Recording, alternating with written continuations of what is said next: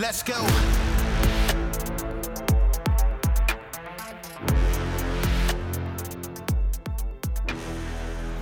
Welcome to Citizen. We got a great guest today, Eddie Gallagher. Thanks for dressing up. Hey, no problem, man. Doing my best here for you. I like to see the ink, though. Um, how you been doing? We it's been two weeks since I've t- talked to you, so I feel like I've, Yeah, yeah, dude. Uh, it's been good, man. Just been staying busy, you know. Yeah. Do you guys uh, got anything new going on right now?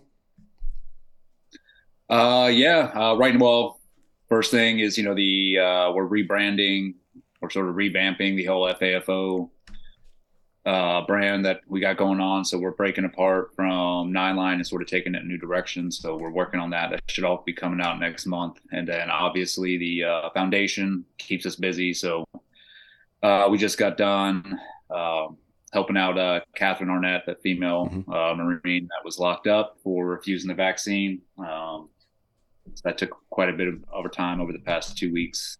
So yeah. Can you? Uh, so I. I've seen that story popping up. Um, can you give us some background on that and kind of what happened? Sure. So, you know, I had a buddy reach out, uh, my buddy Gio, who was uh, on my last deployment, um, informed me that this female Marine was in the brig at Miramar, which is where I was locked up at. Uh, they had her, uh, they had her locked up in uh, Japan first, and then transferred her there. So she was, I think, detained or locked up for like 113 days. Um, and when we got the notice, she was in solitary confinement, um, and her mom, nobody has heard from her in a while. And the only message that the Marine Corps gave her mom was, "She's doing better now. She's eating bread and water." Uh, so that was pretty, uh, pretty fucked up, you know, to, for them to put something out like that. So we we ended up uh, digging into it, seeing what what was really going on, and uh, basically she had refused the vaccine. Um, she was a, you know, I wouldn't say I don't know, stellar Marine, but she had a pretty clean record up to that point. And then there was a uh, trend after she refused the vaccine where they just kept coming after her for little things, pretty much punishing her for not taking the vaccine, even after the mandate was uh, lifted. Um, they tried to kick her out of the Marine Corps. She refused. She said she didn't want to leave, so they threw her in the brig. Um, and so at that point, we had gotten involved. We started calling, you know, some high-ranking officials, uh, people in Congress, getting their uh, attention on it. And once the Marine Corps found out that this story was about to blow up, they literally released her out of the brig at like nine at night with nothing, no no clothes. Uh, they'd already taken her pay away. Um, no command to really check into. Really, no directions. They were just like, "And you're out." So we stepped in, uh, got her a place to stay in the meantime, and then really started planning on what we were going to do going forward.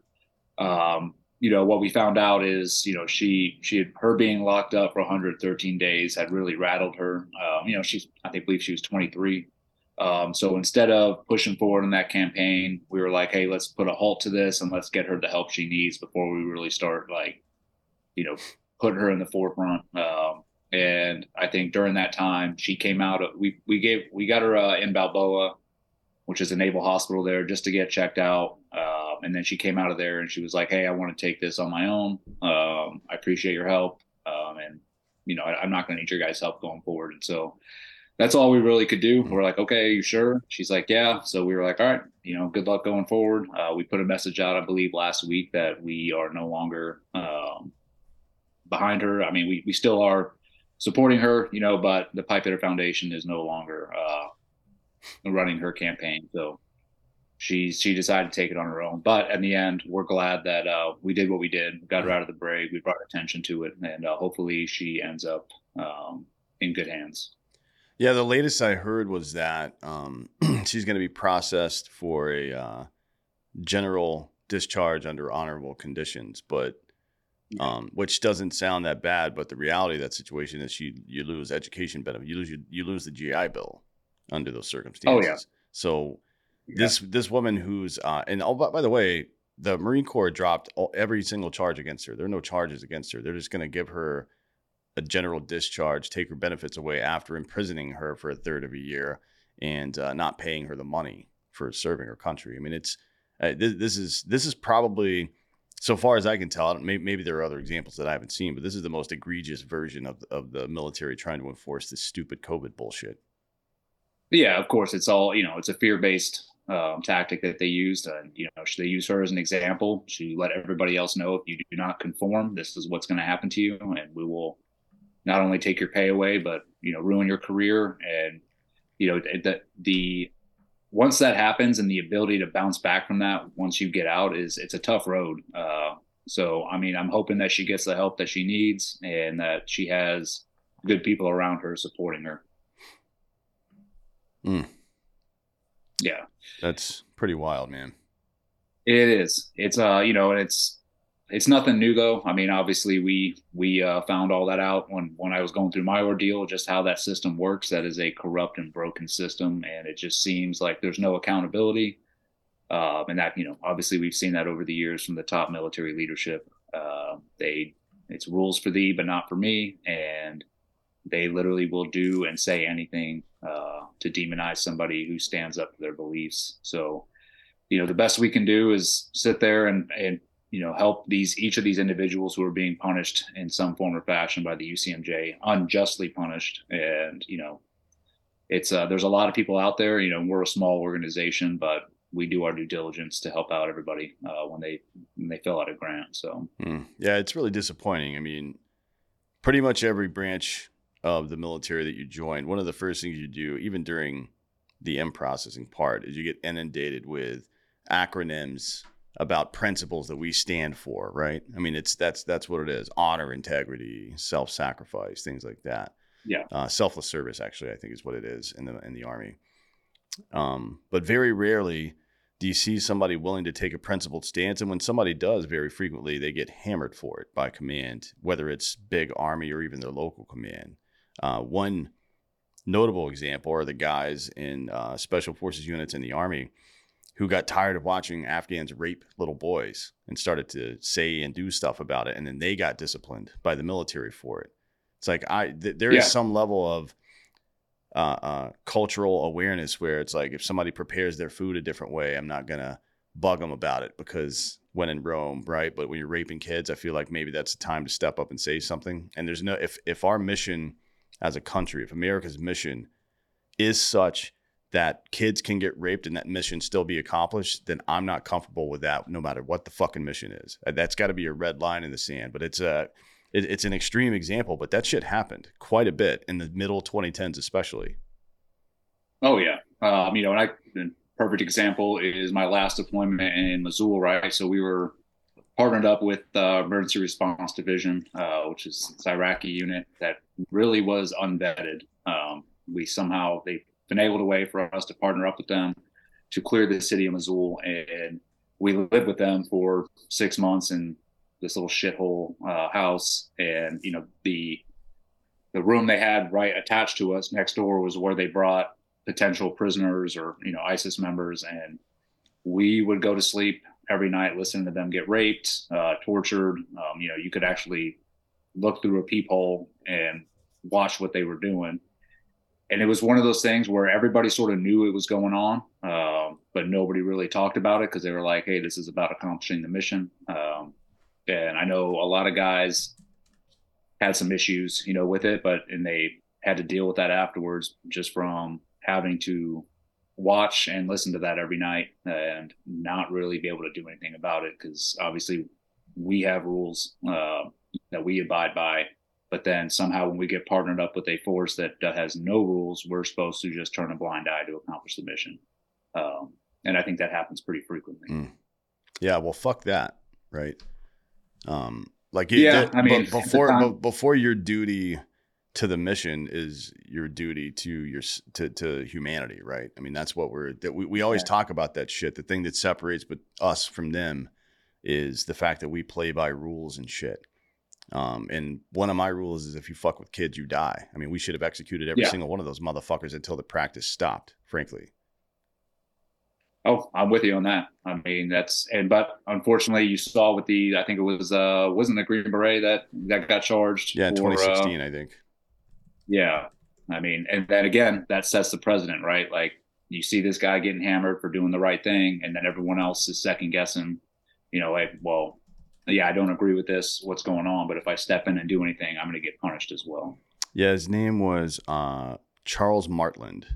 He was a uh, an E7, and he beat up an Afghan militia commander for uh, having a, a little boy chained to his bed as a sex slave, and uh, his his uh, team leader, the captain, was relieved of command because of it. He lost his job because of it, and I, I assume that the Afghan militia commander is still out there raping children, right? Oh, that, so sure. so I mean, like, is that who we are as a fucking country that we allow shit like that to happen? Is it is it who we are as a country that, um, you know, we try to force vaccinate somebody with a vaccine that hasn't been tested that they didn't even test to see if it worked or not. I mean, now we, we know this now, right? They didn't test to see if it would actually prevent transmission or infection.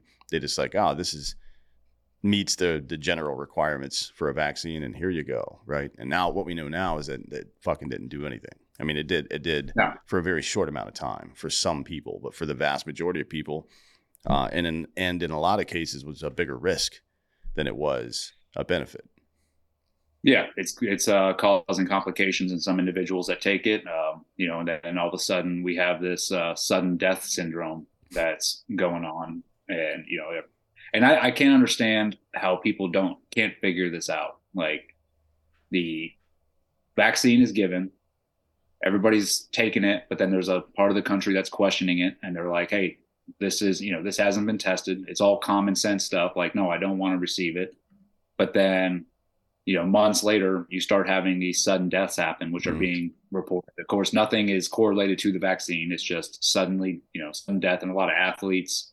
Um, who knows how many military members died from it? Because you know that's not going to get reported. And it's, I mean, I, I still am like trying to figure out what the end game is with that whole conspiracy. I'm like, why, why did they force that upon the military and all these members? Well, it seemed like it was. I, I think it's a couple of things. Um, the first thing is just you couldn't exempt them because the rest of the population wouldn't take it, right? I think that's part Yeah. of it. And then the second part is, you know, the only reason they did any of the shit in the first place was to make money for their buddies. The Oh, same, for the same as the fucking wars in Iraq and Afghanistan. We just did that shit to make money for people's friends, right? Um, Yeah.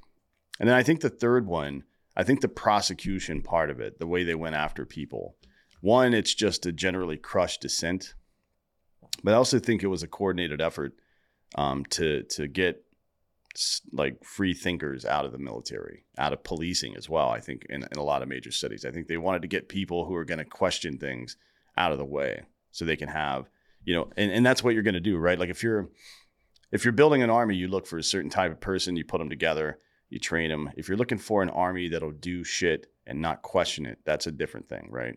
That's like you're talking Yeah. about you're talking about uh, uh, the Schutzstaffel and things like that. At this point, you're talking about Gestapo. That's that's the kind of person you're looking for, somebody who will follow orders. You know what I mean? Um, but that's not what we're trained to do. As a matter of fact, the UCMJ is pretty clear about uh, not not the right, but the responsibility of an individual in the military to refuse an unlawful order. And and I it's this is this is we're, we're encroaching on pretty bad territory here because we're deep in this personality cult in America where you know we're not run by principle anymore we're run by fucking leaders and their opinions about things and their opinions are fucked Mm. right Yeah. Um, you know, I just had this conversation yesterday. I was actually in an interview and was asked, uh, uh, I was on there with another, some general, um, and they were asked, like, you know, what, what do you think the problem is with leadership in the military? And should we have enlisted? Uh, I think there, there's one of the solutions that they came up with was like, hey, well, should we have an enlisted uh, advisor attached to, uh, like an attaché attached to each admiral or general Mhm. that, you know, came back, just came back from combat or deployment that actually is able to have influence on their fit reps, fit reps and evals. Uh, and maybe they then they would listen. But to me, I'm like, well, that's putting a band-aid over a bullet hole. I'm like, the the real problem here is the way that these officers are brought up in all these academies. Uh,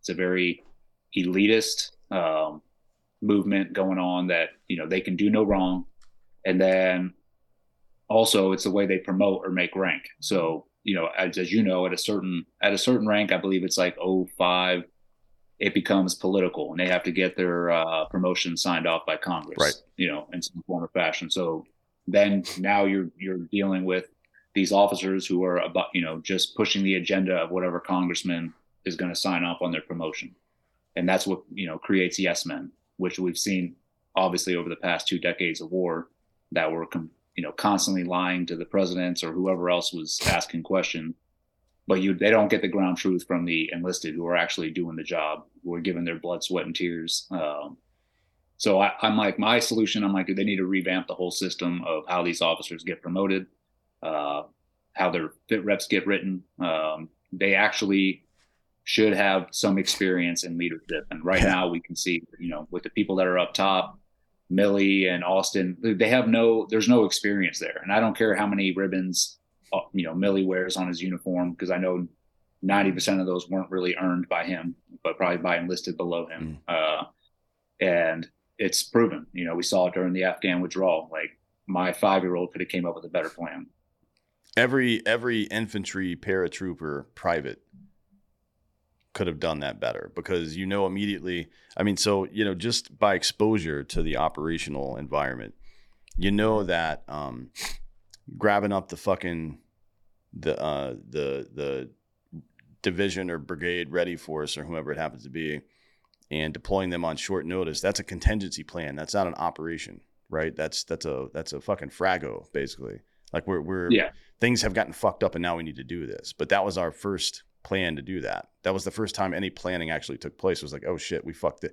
Oh, you're telling me that the um, we pull all the air out of Afghanistan and then uh, uh, uh, you know just hope for the best with these Afghan dudes who have been secretly trying to kill us this whole time, right? And they're gonna fucking stand up to the invasion coming from the Taliban. By the way, the Taliban's already taken over forty percent of the country at this point. and that didn't hit the press between March and June they took over 40% of the goddamn country and then no, nobody reported yeah. on that or nobody knew maybe i don't know but yeah well again going back to being a yes man you know you're having these officers who are over there telling the president and whoever else that yeah the afghans can take care of themselves they're fully trained they're fully bought in ready to defend their country and as you know be working with them same as me like it's complete bullshit yeah. it's like these these dudes don't care you might have you know two out of every 10 that are like actually there for the right reason. Um, and you know, I've, I've had some great, some great guys that we worked with, but that's, like I said, two out of 10, the rest of them are just there for a paycheck and they'll gladly accept a paycheck from the Taliban as well. Like they have, there's no belief system over there. Yeah. hundred um, percent. Yeah. Yeah. So, I mean, it's like, th- this is the kind of environment you get from, um, you know, this this hero worship culture we're in, you know, uh, and it's political as well. It's like, oh, I'm a MAGA person or I'm a I'm a progressive. It's like, what are the principles you believe in? And how does that guide your fucking day to day life and your decision making? I don't give a fuck who you're a fan of. I don't care what team you think you play for. We all play for America, right? We're supposed to be doing that. So yeah, that's the reason we started the show in the first place is the idea that you can sit around and bitch and moan about your rights and wait for somebody else to secure them for you and you are going to be a subject under their rule and you're going to be caught in places where you have to defend them even when they're wrong right? Because that's your team. Or you can perform the responsibilities required of you to secure those rights yourself and that's the definition of a citizen right? Um, that's how it works. That's how it's supposed to work anyways. Yeah. Um, and you know, so we develop this list um, of principles. I can't remember who said it uh, originally, but there's this quote. Um, let me see if I can find it. Uh, Men did not love Rome because she was great. She was great because they had loved her, right? That's the commitment. So pe- people talk about the greatness of America.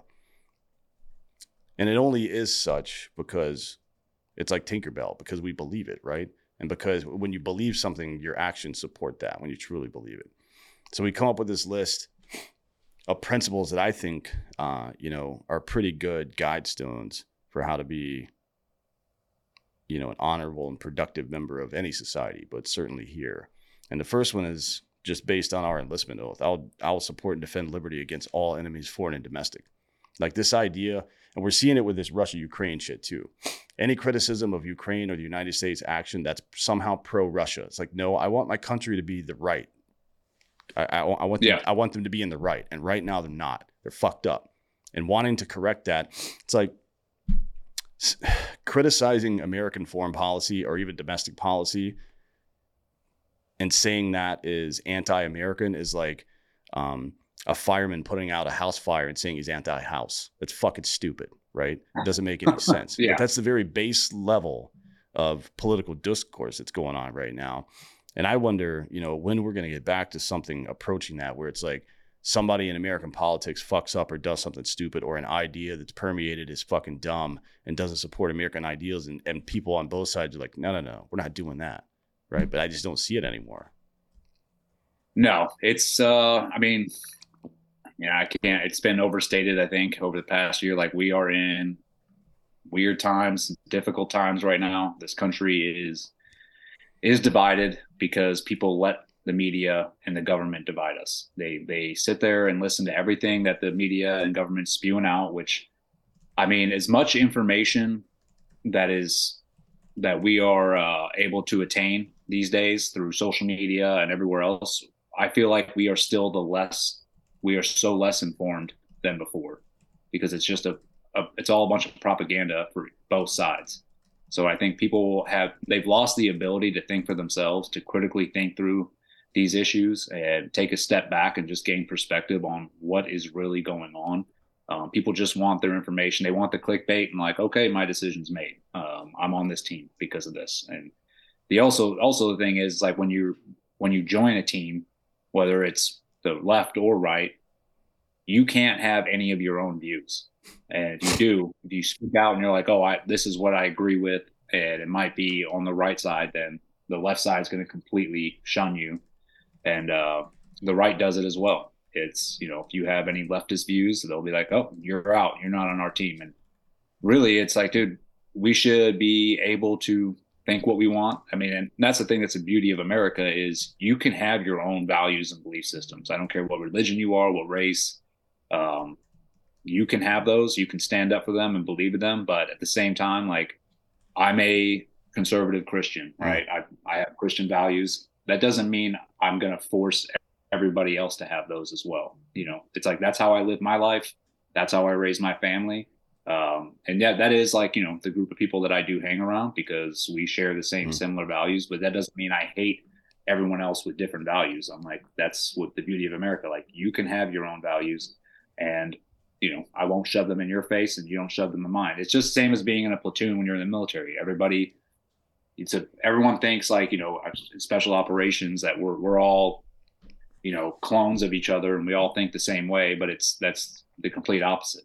You know, you can go into a team room, everyone has different values and belief systems, but we're all there for a similar mission, which is, you know, what, whatever it is Mhm. going, you know, deploying to Iraq or Afghanistan.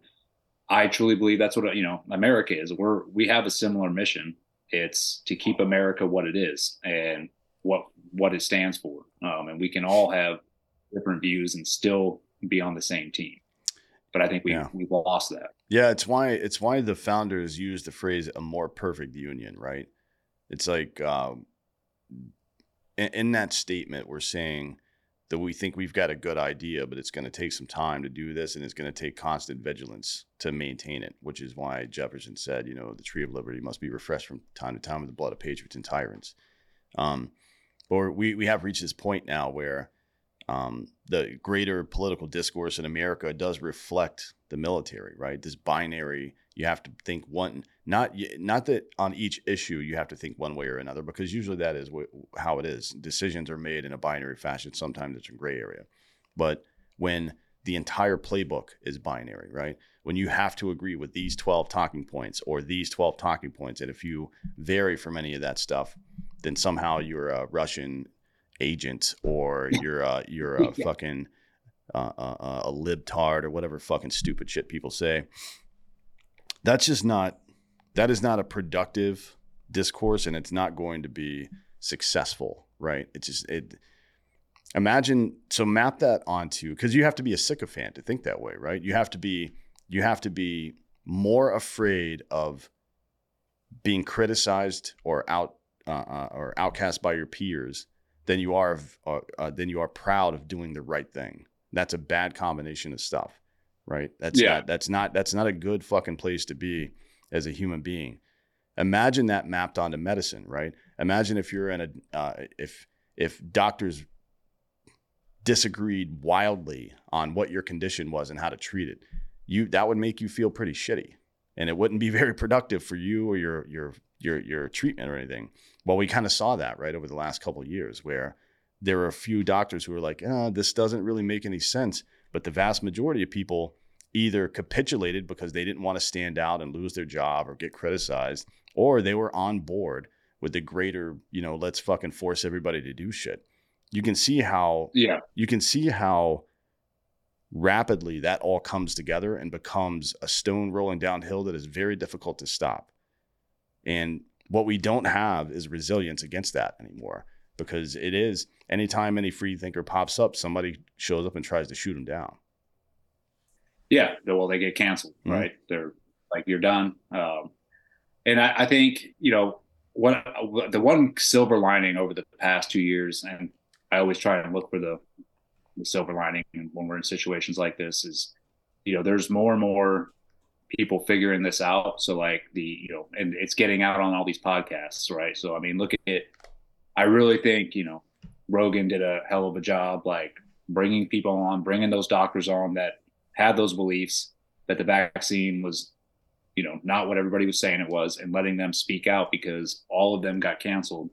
You know, and Rogan has probably the biggest platform in the world. So, I mean, to be able to spread that information that way was awesome. And I think that's really what we're going to head towards is, you know, these, these independent uh, media sources that are able to actually put out what, you know, the truth or just get a different perspective on what is actually being told to us through mainstream media. And I'm just hoping that, you know, that grows more and people can start seeing through the bullshit that's constantly being fed to them. Um, but then again, you know, you never know. All, all I do, man, is I, you know, I pray about it. I pray about this. I pray for this country. Um, and in the end, it, it is in God's hands. I'm like, dude, I, I don't, I don't have faith in our government making the right Mm. decisions. Uh, it's and then you can really drive yourself crazy when you get to that point. Like, dude, what is going on here? Um, like we said before, like you're just waiting for something to happen. Um, and in the end, man, I just I give it up to God, and I'm like, dude, just help me take care of my family, take take care of what's in front of me, um, help me affect my community in a positive way, you know. And that's that's really the key of what I tell people, man. I'm like, get your own house in order, and then once you have your own house in order, then you can start affecting your community. Mm. Then start once you start affecting your community, then you can start branching out from there. Uh, but it's not until you have your own house in order can you really start making changes. Yeah, well, when times are tough, you know, um, when the economy's bad, when there's disease, famine, uh, war, you know, there is this tendency for people to um, become a lot more self-centered. It's it's something of a, a survival instinct almost. You know what I mean? Like when when things are Yeah. going well, uh, which is to some degree understandable. We're we're still animals out here, but um, you know, the way to get back from that isn't just to uh, treat the symptoms necessarily. Like you want to treat the disease. And one of the reasons that this kind of stuff happens, as I mentioned before, for, with that with that quote, the reason Rome is great is because people love it. The reason America was great before is because people loved it, and as such, their actions um, aligned with the fact that they loved it. It's like it's like broken window theory almost, but on a grander scale, you know. Um, so that's why another reason, you know, we talk about this uh, these principles. The second one after the the general, I'll support and defend liberty, is um, I'll do something every day to help my country, my countrymen, or all men. That's something that I think, like when you talk about resetting, how what what am I doing wrong? What are the fundamentals of life? Because you can't. We're not we're not going to overhaul the government in a single day. We're not going to end famine. We're not going to fix the economy. We're not going to, you know, we're not going to end disease. Uh, all today, but you can do one thing every day, right? And when you Yep. do it, uh, uh, when when you do it and other people see you doing it, they start doing it too. And at some point, you reach a critical mass. You know what I mean? There's enough people doing the right thing that shit starts to turn around a little bit. And the other thing that happens is that uh, you become a lot less tolerant of people who are not doing the right thing. And and and it starts slow, right? So first you just ignore them, you stop hanging out with them, you kick kick them out of your lives. But then you start saying something like, "Hey, Bo, you're you're fucked up." You know what I mean? And it happens at the even at the smallest level. If there's a team, a guy on your team, guy in your platoon, or some shit that's fucked up, it, somebody's gonna say something, right? Because it matters, and we think it doesn't Yeah. matter. But what you accept, what you allow to happen around you, matters. It is tacit approval to stand by idly and say nothing when people are fucked up and they're hurting other people. You can't do it. This episode of Citizens is also brought to you by ghostbed.com forward slash drinking bros. Right now, Ghostbed is offering 40% off Ghostbed bundles where you get a mattress and an adjustable base. For everything else, 30% off if you use the code drinking bros at ghostbed.com forward slash drinking bros.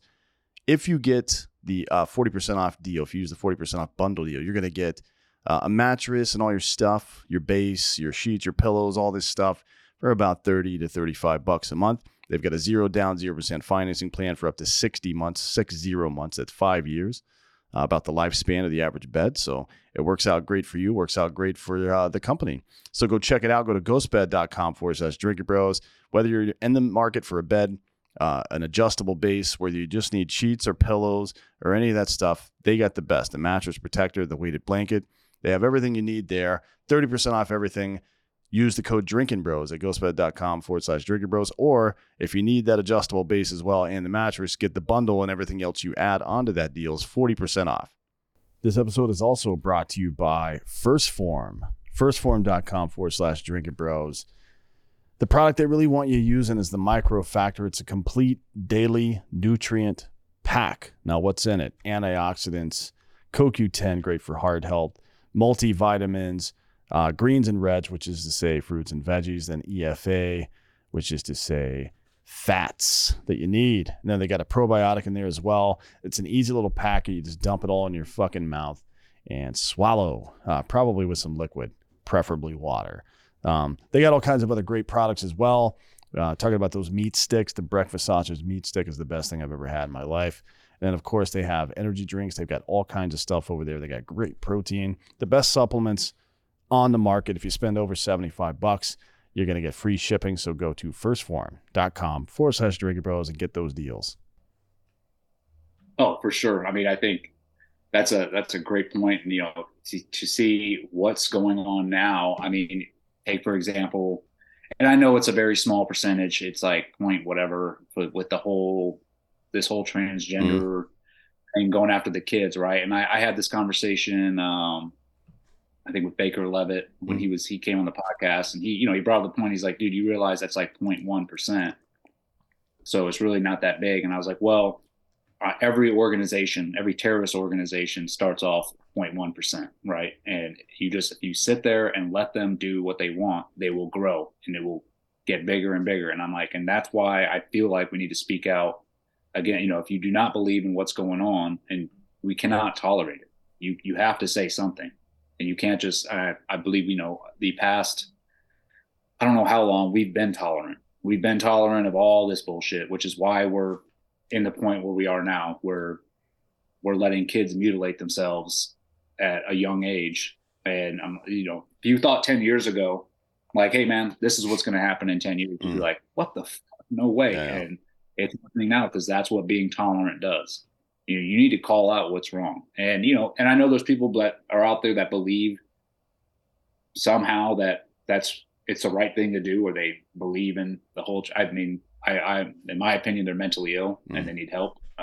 it's just you know, it's some kind of a symptom that they have. But I'm like, in my case, no, I'm going to speak out about it because I don't want this affecting my children. Um, and like now you're bringing it into my home. You're on my lawn now. Now we have a problem. Yeah, what did Winston Churchill used to say? Um, appeasement is feeding the crocodile, hoping he eats you last. yeah, it's perfect. You know what I mean? It's like, what are we really doing here? Like, if your neighbor's house is on fire, it's like, well, it's not my house. well, it's going to be, right? It's going to Yeah. be very soon unless you do something. And I think I, I really like that analogy because it speaks to the fact that um, we do have a tendency to to think about ourselves first, um, but it is at our own peril. You know, I mean, generally speaking, in life, every meaningful thing you ever do is going to be in the service of somebody else, your family or your community or your nation or whomever it is. That is typically the case. Very rarely do you do anything for yourself that's truly meaningful, and, and even to yourself, you may feel like it at the time, but that kind of stuff doesn't really fulfill you as a human being, and it's just evolutionary biology. To survive, we had to work together for two million Yeah. years of human DNA. Now we've had to work together. Like it's it's bred into you, literally over millions of years, that you have to survive. You have to become a member of your community. You have to talk to people. You have to argue with people. You have to fight them. You have to, you know, be close to them, and uh, eventually you got to trust them and work with them. You know what I mean? That it's it's part of who we are as people. And to me, when I see these, you know, politicians and media people trying to divide people, that is an attack on the co- that to me that is a human right violation. Right? It, it is it is a, an attack at the core of what it means to be a human being. Um, and we don't take it seriously. We we we get scared or angry and just take our own side's point of view immediately, you know, um, because it's Yeah. easier, it's more comfortable. And when does doing what's more comfortable ever fucking work? It just doesn't work, man. Never. Yeah, you're not going to grow if you're doing stuff that's comfortable all the time. You literally are not going to grow as a person if you do not face uncomfortable situations and deal with them. Mm. Uh, you know, I, I know that the sayings in special operations, you know, it's uh, you know, uh, what is it? Get used to being, get comfortable being uncomfortable. Mm.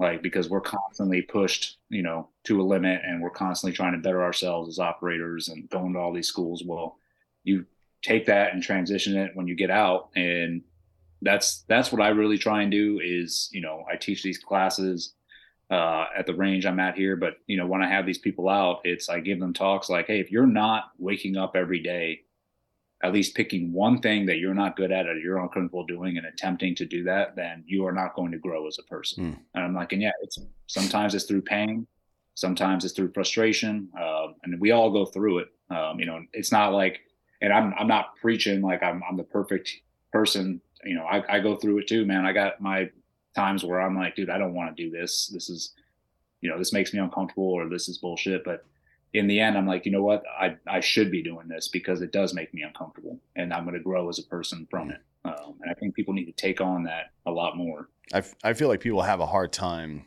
self motivating. Um, and it's because there's no purpose in that. There's no purpose in doing stuff for yourself. Right. So when I talk to young guys, uh, or particularly dudes who are, you know, have families, like you're, you, you're not enjoying your job. You're not, you're not physically fit. You're overweight. It's affecting you and it's affecting how you raise your family. I can tell you for a fucking fact that it is. You know what I mean?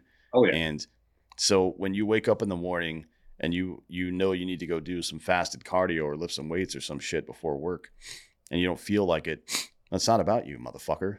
You know what I mean? It's not about you. It's about your fucking family. It's Yeah. about all of us collectively, right? Like you you if you I, I think it does help if you frame things that way. If you start thinking about uh, well, I got to do this for somebody else because that's how we are in the military. You know, the first when you first join, you're all gung ho, blah blah blah, for my country, and, and, and but it it very quickly turns to this um, like uh, the I guess the the animal chasing you, whatever's behind you, motivating you, goes from just this general, broad, vague understanding of patriotism, or maybe you just want to go fuck some shit up. Just the you know general male aggression needs to be exercised. It turns quickly from that into I don't want to let my team down, right? Like that becomes Exactly. that becomes almost something pathological for us. I think it's like because you'll you'll hear stories of guys who are like, yeah, I didn't go on that raid and you know some shit went down and I'll never forgive myself for it. That's I think that becomes the core motivator for a lot of us.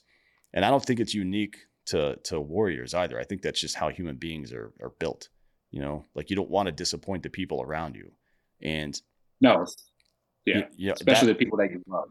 Yeah, and that's a but that's a really good and powerful motivator. So stop thinking about, you know, if you're trying to better your position, stop thinking about how it affects you. I think it's a really good place to start. Yeah, set the example for your family, set the example for your kids. Uh, you know, a perfect uh, example of that is, you know, when I had got got out uh, my first year of transition, it was rough, man. I was pissed. I was angry, uh, especially with all the crap that had happened to me. Um, it was, and you know, I went into that almost self-serving, like, you know, I'm pissed. Uh, I want to do something about this, but you know, I couldn't. And for about five months, you know, I was around my house. I was working on the book and everything. And uh, my daughter, I went to a room to talk to her, and she literally looked at me and she's like, "I don't even want to be around you. Like, you are an just angry, depressed person. And it wasn't like I was lashing out. It was just on my face, the way I carried mm-hmm. myself. Mm-hmm. Um, and that is when I was like, you know what? I, I have to, this has to change, um, which is the big decision when I went to go do the, uh, the psychedelic treatment. I mean, that was it for me. I was like, dude, that's it. I'm, I'm going to go make this leap. I need to make a change for my family for the better. Um, and be, you know, and the man is supposed to be the leader of the family, right? You're setting the tone. Um, and if you're unable to do that, if you because you're sitting there feeling sorry for yourself or you know um, like i was doing just trying to come up with plans to get revenge it's like no it's not going to happen dude um, just you know heal yourself first and then start taking care of your family so it was the it was the interaction with your family that was kind of a wake-up call that you needed to drop what you were doing and go yeah. deal with your bullshit right oh yeah for sure man i mean and that's the thing you know in so we're all built the same. Mm. Like we, oh, I could suffer forever. We can yeah, be miserable yeah, forever. Oh yeah. I get whatever this is. Especially dudes, uh, we're idiots. We'll we'll go 20 years without going to a fucking doctor. it's so stupid. No, exactly. yeah, we are. We're morons, and uh, it's. But it also what's what makes us good at what we do, right? right? We're, we're not. We don't complain. We're like, dude, I I can suffer in silence and get the job done. Uh, but at the same time, that's not the right answer uh, when you get out and yeah, that that interaction I have with my daughter, and I had one more interaction with my son when we were in the car, and he just looked at me and he was like, you know, are you okay? And this is my at the time ten year old son, like legitimately asking me, looking me in my eyes, like, are you okay? And I knew I was like, dude, this is this is it. I have to go do something. Uh, these it's written all over me. Mm. You know, everybody knew that I wasn't doing well, even though in my, you know, like we talked about, I'm like, yeah, I'm fine. I'm good. I'm good. But it's it's I'm not I wasn't I was far from it. Mm. So yeah, that was the big decision point I made to go to the uh, Ibogaine and all that, and that was a, a game changer, you know, um, in some form. How did you How did you feel in that moment when your daughter doesn't want to be around you and your son is who who shouldn't even know how to ask that question? You know what I mean? Which is yeah, know, kudos to him, but uh, you know how do how do you feel right then? it's like someone ripped my heart out and threw it on the ground and just stomped on it over and over. I mean, it was probably the most painful thing to hear uh, coming from your own kids, you know. And you know, my wife would always, my wife's a very intelligent, smart person, and she'd always tell me, you know, like, there's nothing, there's something wrong with you. Of course, you know, I'm like, whatever. Um, there's always been something wrong with me, you know, over the past 20 years, and there was. yeah, when you hear it from your kids, you're like, dude, all right, this is this has got to change. Mm. Um, so yeah, I mean that was probably it was a painful thing to hear, a painful thing to go through with them, just because you don't want them, you don't want them to see you as you know, you know, your ego gets in the way. You're like you want them to see you as the warrior that you mm. think you are and like a protector. But when your kids are like, dude, no, you're not. Like there's something, there's something wrong with you, uh, and you need to get fixed. I think that's a huge wake up call, um, and it I needed it you know, it was one of those things where I'm like, I'm glad it happened. Uh, and it got me the help I needed. Yeah, you know, uh, there's this old saying. I actually heard it on The Sopranos once. I can't remember exactly how it goes, so I'll paraphrase, but it's something to the effect of uh, a bird with a broken wing doesn't go around feeling sorry for itself. You know what I mean? It just tries to remedy the situation. Um, yeah, and and you know, not not to be reductive, but you know, if your weapon was fucked up, you would just fix it you wouldn't sit around moping about the process or worry about how people would feel about it. You would just fix the goddamn gun, you know? Um, yeah. And what was it like? Also, oh, go ahead. oh, I also think you know when we were in, and I say this, I'm like we're very situationally aware. Like we're situationally aware human beings or operators when we're in. We we're constantly looking to see you know what the, what the tone is in the room or wherever we go. Um, like you said, our weapons busted. Mm. Like yeah, I'm gonna fix it. But we are the least self aware of like how fucked up am I mm. um, it comes to you know mental mentally mental health. Um, so I, I think that's one thing that you know I had to process and go through when I got out is actually becoming self aware and being like, okay, I do have emotions. Uh, you know, my only emotions were either I'm good or I'm fucking pissed, and I'm ready to go, you know, do something. Mm-hmm. Uh, and it wouldn't matter what it wouldn't matter what situation happened. You know, and obviously being around death all the time, it's like uh, you completely go numb.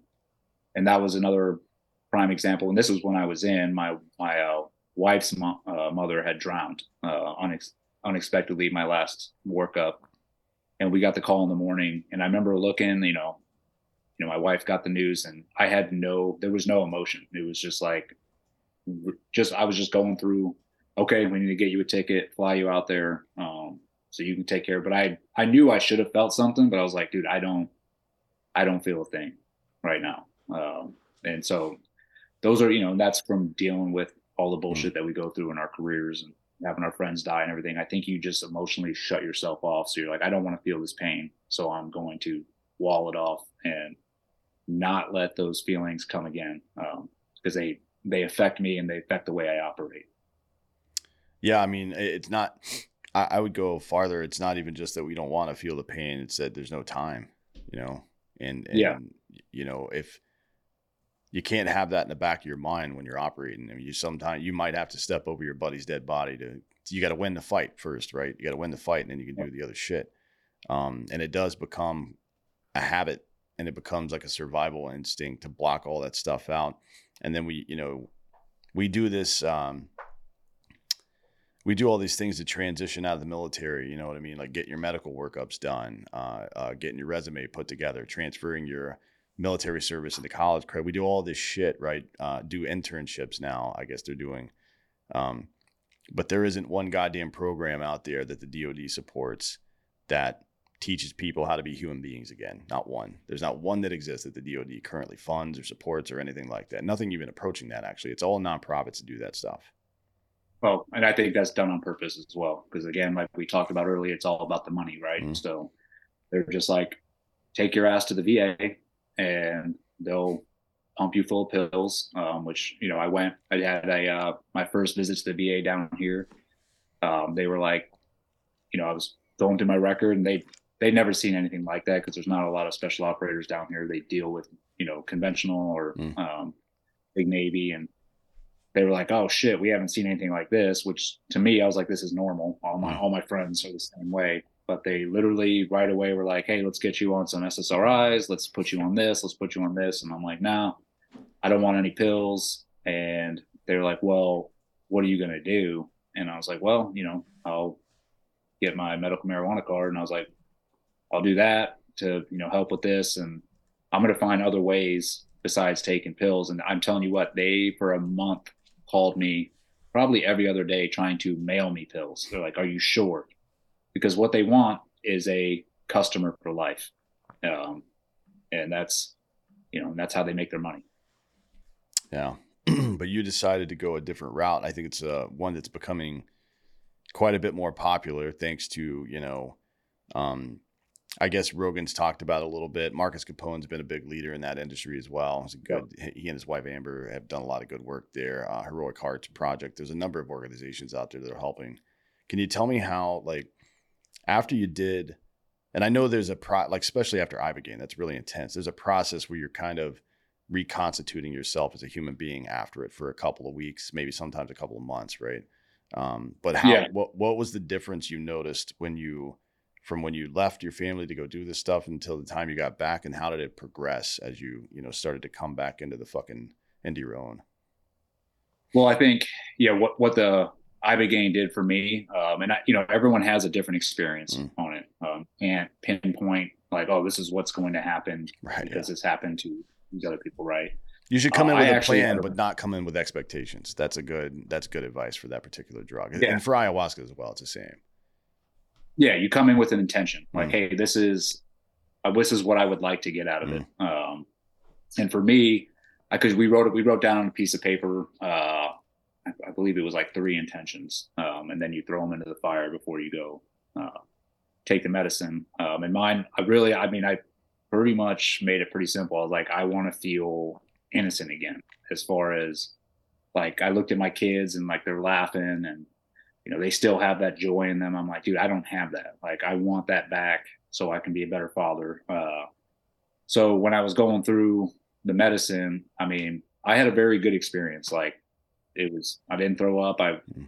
was calm. They said i didn't move a muscle the whole night. I had a big smile on my face um, because all it kept showing all it showed me you know I, I definitely dealt with some stuff from childhood um, just stuff between me and my dad uh, that really cleared some things up um, but then what really it showed me was like I kept seeing these images of my family on the couch, like waving me back, like come back to us. And it was like, I'm loved, you know, like, and I think that was a big part of it as well. Like I felt like I wasn't deserving of being around them. I was like, dude, I'm a bad person, Mm. you know, um, just from stuff in our, from our career. You're like, Yeah. dude, you don't know what I've done. Uh, and it really just broke that for me and was like, no, I am needed. You know, they want me to come back. Uh, you know, and I would hear you also have the audio um uh no, they're not visualizations, but the um I could hear like past conversations that I had with my kids and my wife as other stuff was going on. So it really like brought everything back um to it just made me feel I guess I came out of it I'm like dude I'm I'm nothing is really wrong with me. This is all I built it up in my own head. Uh, and it sort of cleared that for me. So when I came back home, you know, my wife noticed a big difference. Um, she was, you know, you're sort of like, like you said, in that three month state Mhm. of the drug is still sort of working through you. Um, and sometimes, you know, it lasts longer or shorter for other people. But I think for me, it was about two to three months. Um, where you just sort of have this glow and you're like, all right, you know, I'm in, I'm in a new state. Um, but I will say this, that glow does wear off. Uh, and reality does sort of smack you back in the face like, hey, welcome back. Um, and you could easily fall right back into your old habits. Um, so, you know, the good thing that, because I went through Marcus and Amber, uh, the vet program, and the good thing that they do after you take the uh, Ibogaine and then the 5-MeO DMT, they spend about three days uh, teaching you classes on how to keep that going uh, without having to like go back and do the medicine again. They're like, hey, these are some good practices that you can do um, because you will fall back into reality. You will, um, if you're not careful, you will go back into your old habits and sort of just go back into the same individual that you were before you showed up. So I, I you know, I, I made sure I practiced those habits as best I could, and obviously, you know, that would, you know, slip sometimes whether I was traveling or doing whatever. Um, but I really, the big thing for me is just creating a routine, a morning routine. Um, when I get up, you know, I, I made it uh, a point last year. I was like, okay, I'm going to read through the whole Bible. Um, and so I get up, I read a couple passages through the Bible every morning, and I talk to God. I'm just like, dude, help me get through today. Uh, you know, just help me be a good father, help me be a good husband. You know, keep these, whatever you want to call them, demons or whatever, like the anxiety, depression, all that stuff that you know. Uh, I'm I'm plagued with. I'm sure a lot of us are. Uh, can fall back into it. I'm like, you know, keep those from me. If those do start coming on, help me work through those Mm. uh, without completely flatlining and going back into into a depression. So, it, and I've been ever since I've been doing that, dude. I haven't had really any issues. Not saying it's been like smooth sailing, but I've been able to like bounce back each and every time right when I notice that's coming on. So. Yeah.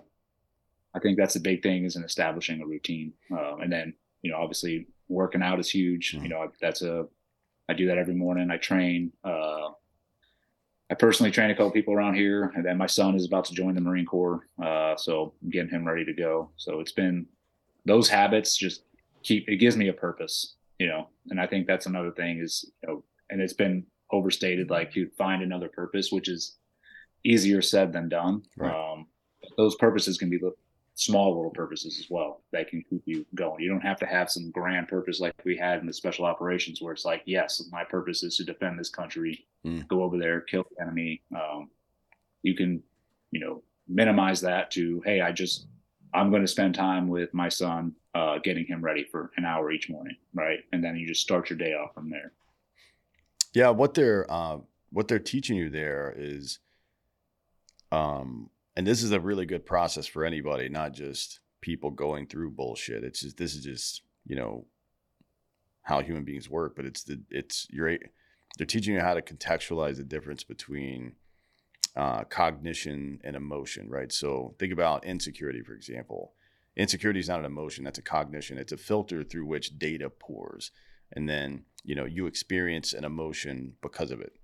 So uh, uh, it can go one way or another. It's it the the emotion that you're actually feeling is fear or anger or anxiety or something like that. Those are the emotions you're facing. But insecurity is the cognition. So it's it's how I guess you're it's how you're interpreting what you're actually feeling.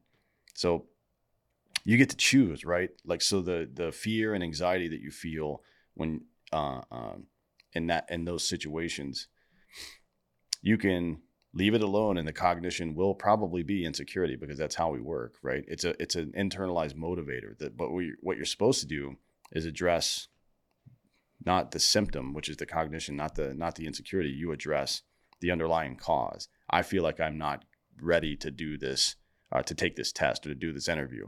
I don't feel like i'm strong enough mm-hmm.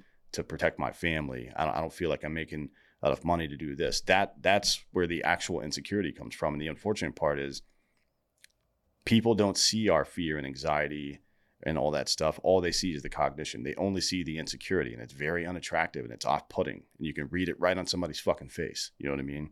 And it, and it's not the kind of yeah. thing that inspires confidence. So if you're a man in a relationship with a family, uh, it's just like being the president. Like your job is to project strength and confidence. That's your job, right? Aside from provide and protect, that's your that's your core job. So th- these are lessons that you don't have to have been to war for them to be uh, relevant to you. And I think it's really good to have conversations like this so people know about it um, because you can use it in your own life. That that's just being able to understand how the process works. Now you feel insecure and you're like, oh, why am I feeling insecure about this? That dude's got more of something than I have. Cool. Well, I can't change that. I'm just going to go get more of it or whatever else or or or find yeah. find my, where, where where I'm better. You know what I mean? And then lean into that. That's what you should do. Instead, we just typically we just sit with our insecurity and, and become bitter. Yeah, because well, that's like we talked about earlier. That's the comfortable thing to do, mm-hmm. right? It's okay. I'm gonna sit in this and wallow in my misery, uh, and I don't want to like, you know, go go and try and find another route to make this better because that's uncomfortable to me because you're insecure, and that's where we come back to people need to get used to being getting comfortable being uncomfortable to better themselves. Um, you know and again that's you know easier said than done but mm-hmm. it's it's like there's little practices that people can do. And it's even you know like i said you know working out is one thing i'm always like you know i bring these people over to my garage and i'm like hey we're gonna do i'll write it out for them and it's a dick dragger and they look at it and they're like dude are you serious? And i'm like yeah. I'm like there's no time limit. I'm like, but you will get all this done. It will get done within the next hour. Mm. And sure enough, you know, they suffer through it, but at the end, it's always the same thing. They're like, dude, I, I feel like a hundred bucks because mm. I pushed myself past the limit that I didn't think I was going to be able to do. And that's just one example. That's just working out. You can use that same attitude in every other aspect of your life. You know, um, you know, perfect example for me is the most uncomfortable thing for me to do was doing what I'm doing now, which is talking to you on the mm. podcast. When I got, I was like, dude, I don't want any part of this. I don't want to be talking to anybody. And it wasn't because I hated it. It's because I was uncomfortable. I was like, and I had my own insecurities. Mm. And I'm like, well, I don't want to be judged. I don't want to, you know, I'm going to say the wrong thing, or if I look stupid, or whatever. Um, you know, my how are my peers going to look at me? I've learned to like you just let that all go, and you're like, dude, just be yourself, um, and you will keep you will grow as a human being if you just continue to be yourself and face those those things that are those obstacles that are put in your way, or they're not even looking at them as obstacles. They're they're just um, um, things that are put there to help you grow, mm. and you know I, I don't know. It's like you said, people have they have a hard time doing that, and it's it's really hard to you know we can sit there and talk about this, and it's the same like with, with resilience. You know, people give classes on resilience. I'm like, well, you can't really teach resilience unless you go out there and practice it mm. and put yourself through situations where you can actually build on. Yeah, there's no book um, you can read to teach you resilience. That's not a thing. No, no, you have to put yourself out mm. there. Yeah, and I think that uh, that shame thing you mentioned before, I think is really important. I think that's one that vet, any combat veteran is going to probably have an experience with that, and I think it needs to be addressed eh, uh, uh, immediately. That that would be one of the first things if I were uh, somebody listening to this. That would be one of the first things that I would address, and I think we've all felt it, and it's hard to kind of contextualize it. I I'm not even sure I would call it shame really. It's um because I'm not ashamed of anything I did right? But no, I, I am. But we at the time I was very anxious and concerned um, about how people who didn't have my experience might feel about me if they knew what I did. If that makes sense, you know what I mean? It's like you've got oh, this oh, yeah. vision of me, like you understand, generally speaking, what it means to be a protector, but you haven't seen me when shit hits the fan, right? It's a different human being out there, just tearing people to pieces and, and feeling nothing. You know what I mean? And I think, yeah, I think that's where I think we've made a mistake. People have written and written and written about this this so-called moral injury from having to be having to do crazy things in combat. And I don't think it's that's what it is at all. I think it's about our self-image and how people how we're worried that people might think we're fucking crazy if they know what yep. we were up to over there. But it's not crazy. It's we're ordinary people in a crazy situation. That's the reality of the situation. Oh yeah. I mean that's that's the truth. And you know, I, I, had those issues as well. Obviously, coming out with the, the, two years of getting smeared in the media as some psychopath and whatever else. So then, when I was doing interviews, I was like, well, I can't really speak. I can't tell the truth about, like, yeah, this is what we do, or this is what I did, and it wasn't, you know, I'm not. It wasn't out of hate. It was my job, and you know, yeah, I've killed a lot of people, but I was afraid. I was like, well, then people are definitely going to look at me like I'm a psychopath if I say these things, you know. And it took me a while to get over that. Um, you know, it's funny you talk about the shame, the shame base, and I had a good conversation with my buddies. Uh, we were talking about, you know, the the suicide rate uh, among the special operators, uh, and he was like, "Why do you think that's happening?" Because I don't think anybody really has any issues of what they did overseas in combat. Um, you know, all of us wanted to do that job. Mm. And I was like, well, I, I was like, I honestly think a big part of it is the shame factor that we face while we're in the community where you're constantly striving to be the best. You're constantly striving to like prove yourself, like, hey, I belong here on a day-to-day basis. You know, in the teams, it's like earn your trident every day, right? It's like you you have to earn that on a daily basis. And then if you make one little mistake, we live, you know, especially our community is very shame based. Mm. It's like, oh, look at this fucking idiot.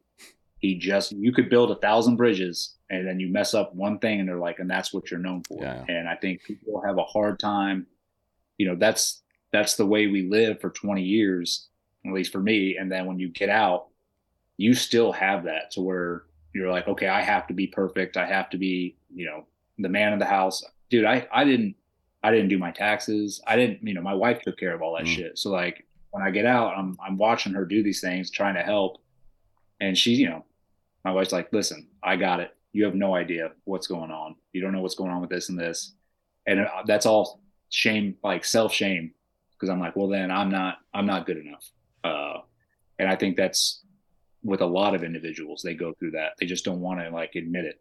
Sure. Like, yeah. yeah, you know, it's, you're not expected to know how to do operate as a normal civilian when you get out after 20 years like and you got to stop putting all that pressure on yourself to just give yourself time to build up to that um, but i think you have to live and learn through that stuff i mean because i think a lot of us are built the same yeah i mean we're we're as as as comfortable as we are with being uncomfortable um having to start over and rebuild in your 40s is not the it's not the easiest thing to do. You know what I mean? It's kind of fucked up to be honest to ask people to do that. But here, you know, it, it is there is a roadmap for it now, and there's a lot of resources. Um, I mean, I, not from the government. The government is is is shit and always will be shit. but there's plenty of people out there like Amber and Marcus Capone. Um, uh, uh, Dr. Kate Pate is out there doing some good work as well. There's a lot of people out there doing good work, trying to, you know, help people get back to where they were before. Because, you know, j- as is the case with any country, the greatest resource we have is our people. And yeah, if we let the, you know, the best among us fall to the wayside because, you know, it's too hard to fix them or to bring them back, that would be a goddamn shame, frankly. And I think that would be a. Oh, I think we're seeing it, and it's been a detriment to our country. Oh, for sure. And then you got to look at so, like you said, there are people out there doing the right thing, but those are like door kickers helping door kickers, mm-hmm. right? We're we're taking care of our own um, because we know that either the leadership's not going to do anything about it or the government. So it's, I mean, I, we are doing the right thing. It just, it's a rough road. Mm. That's all. I mean, it's we're we have to constantly keep fighting to help other veterans when they get out um, and get them on the right path. Yeah, it's a good message. Um, the job's not over when you're when you're fixed, right? You gotta you gotta you got two hands for a reason: one to pull yourself up and one to pull the next guy up with you. That's how it works here. Um, exactly. Been a, look. This has been a really good conversation. I appreciate your time today. Tell everybody where they can find you um, on the interwebs and where they can find Pipe Hitter and all that stuff. Yeah, so uh, obviously Instagram Eddie underscore Gallagher. Um, I'm on there, and then uh, pipehitterfoundation.org is our nonprofit. Um, you can check that out. Um, that has everybody that we've we've helped or we are currently helping uh, in their situations, and you can donate money to an individual or just to the Pipe Hitter Foundation in general. Um, and then I'm also on the theeddieGallagher.com. Uh, that pretty much has everything that I'm involved in as far as you know. I, I teach shooting. Uh, yeah, I got a couple other things going on as well. Sweet. Well, everybody go check out Eddie Gallagher if you haven't already. Um, thanks for coming today, man. I appreciate it. I appreciate you, brother. Yes, Thank sir. You, yeah, we'll see you soon. And thank you all for listening. This has been Citizen.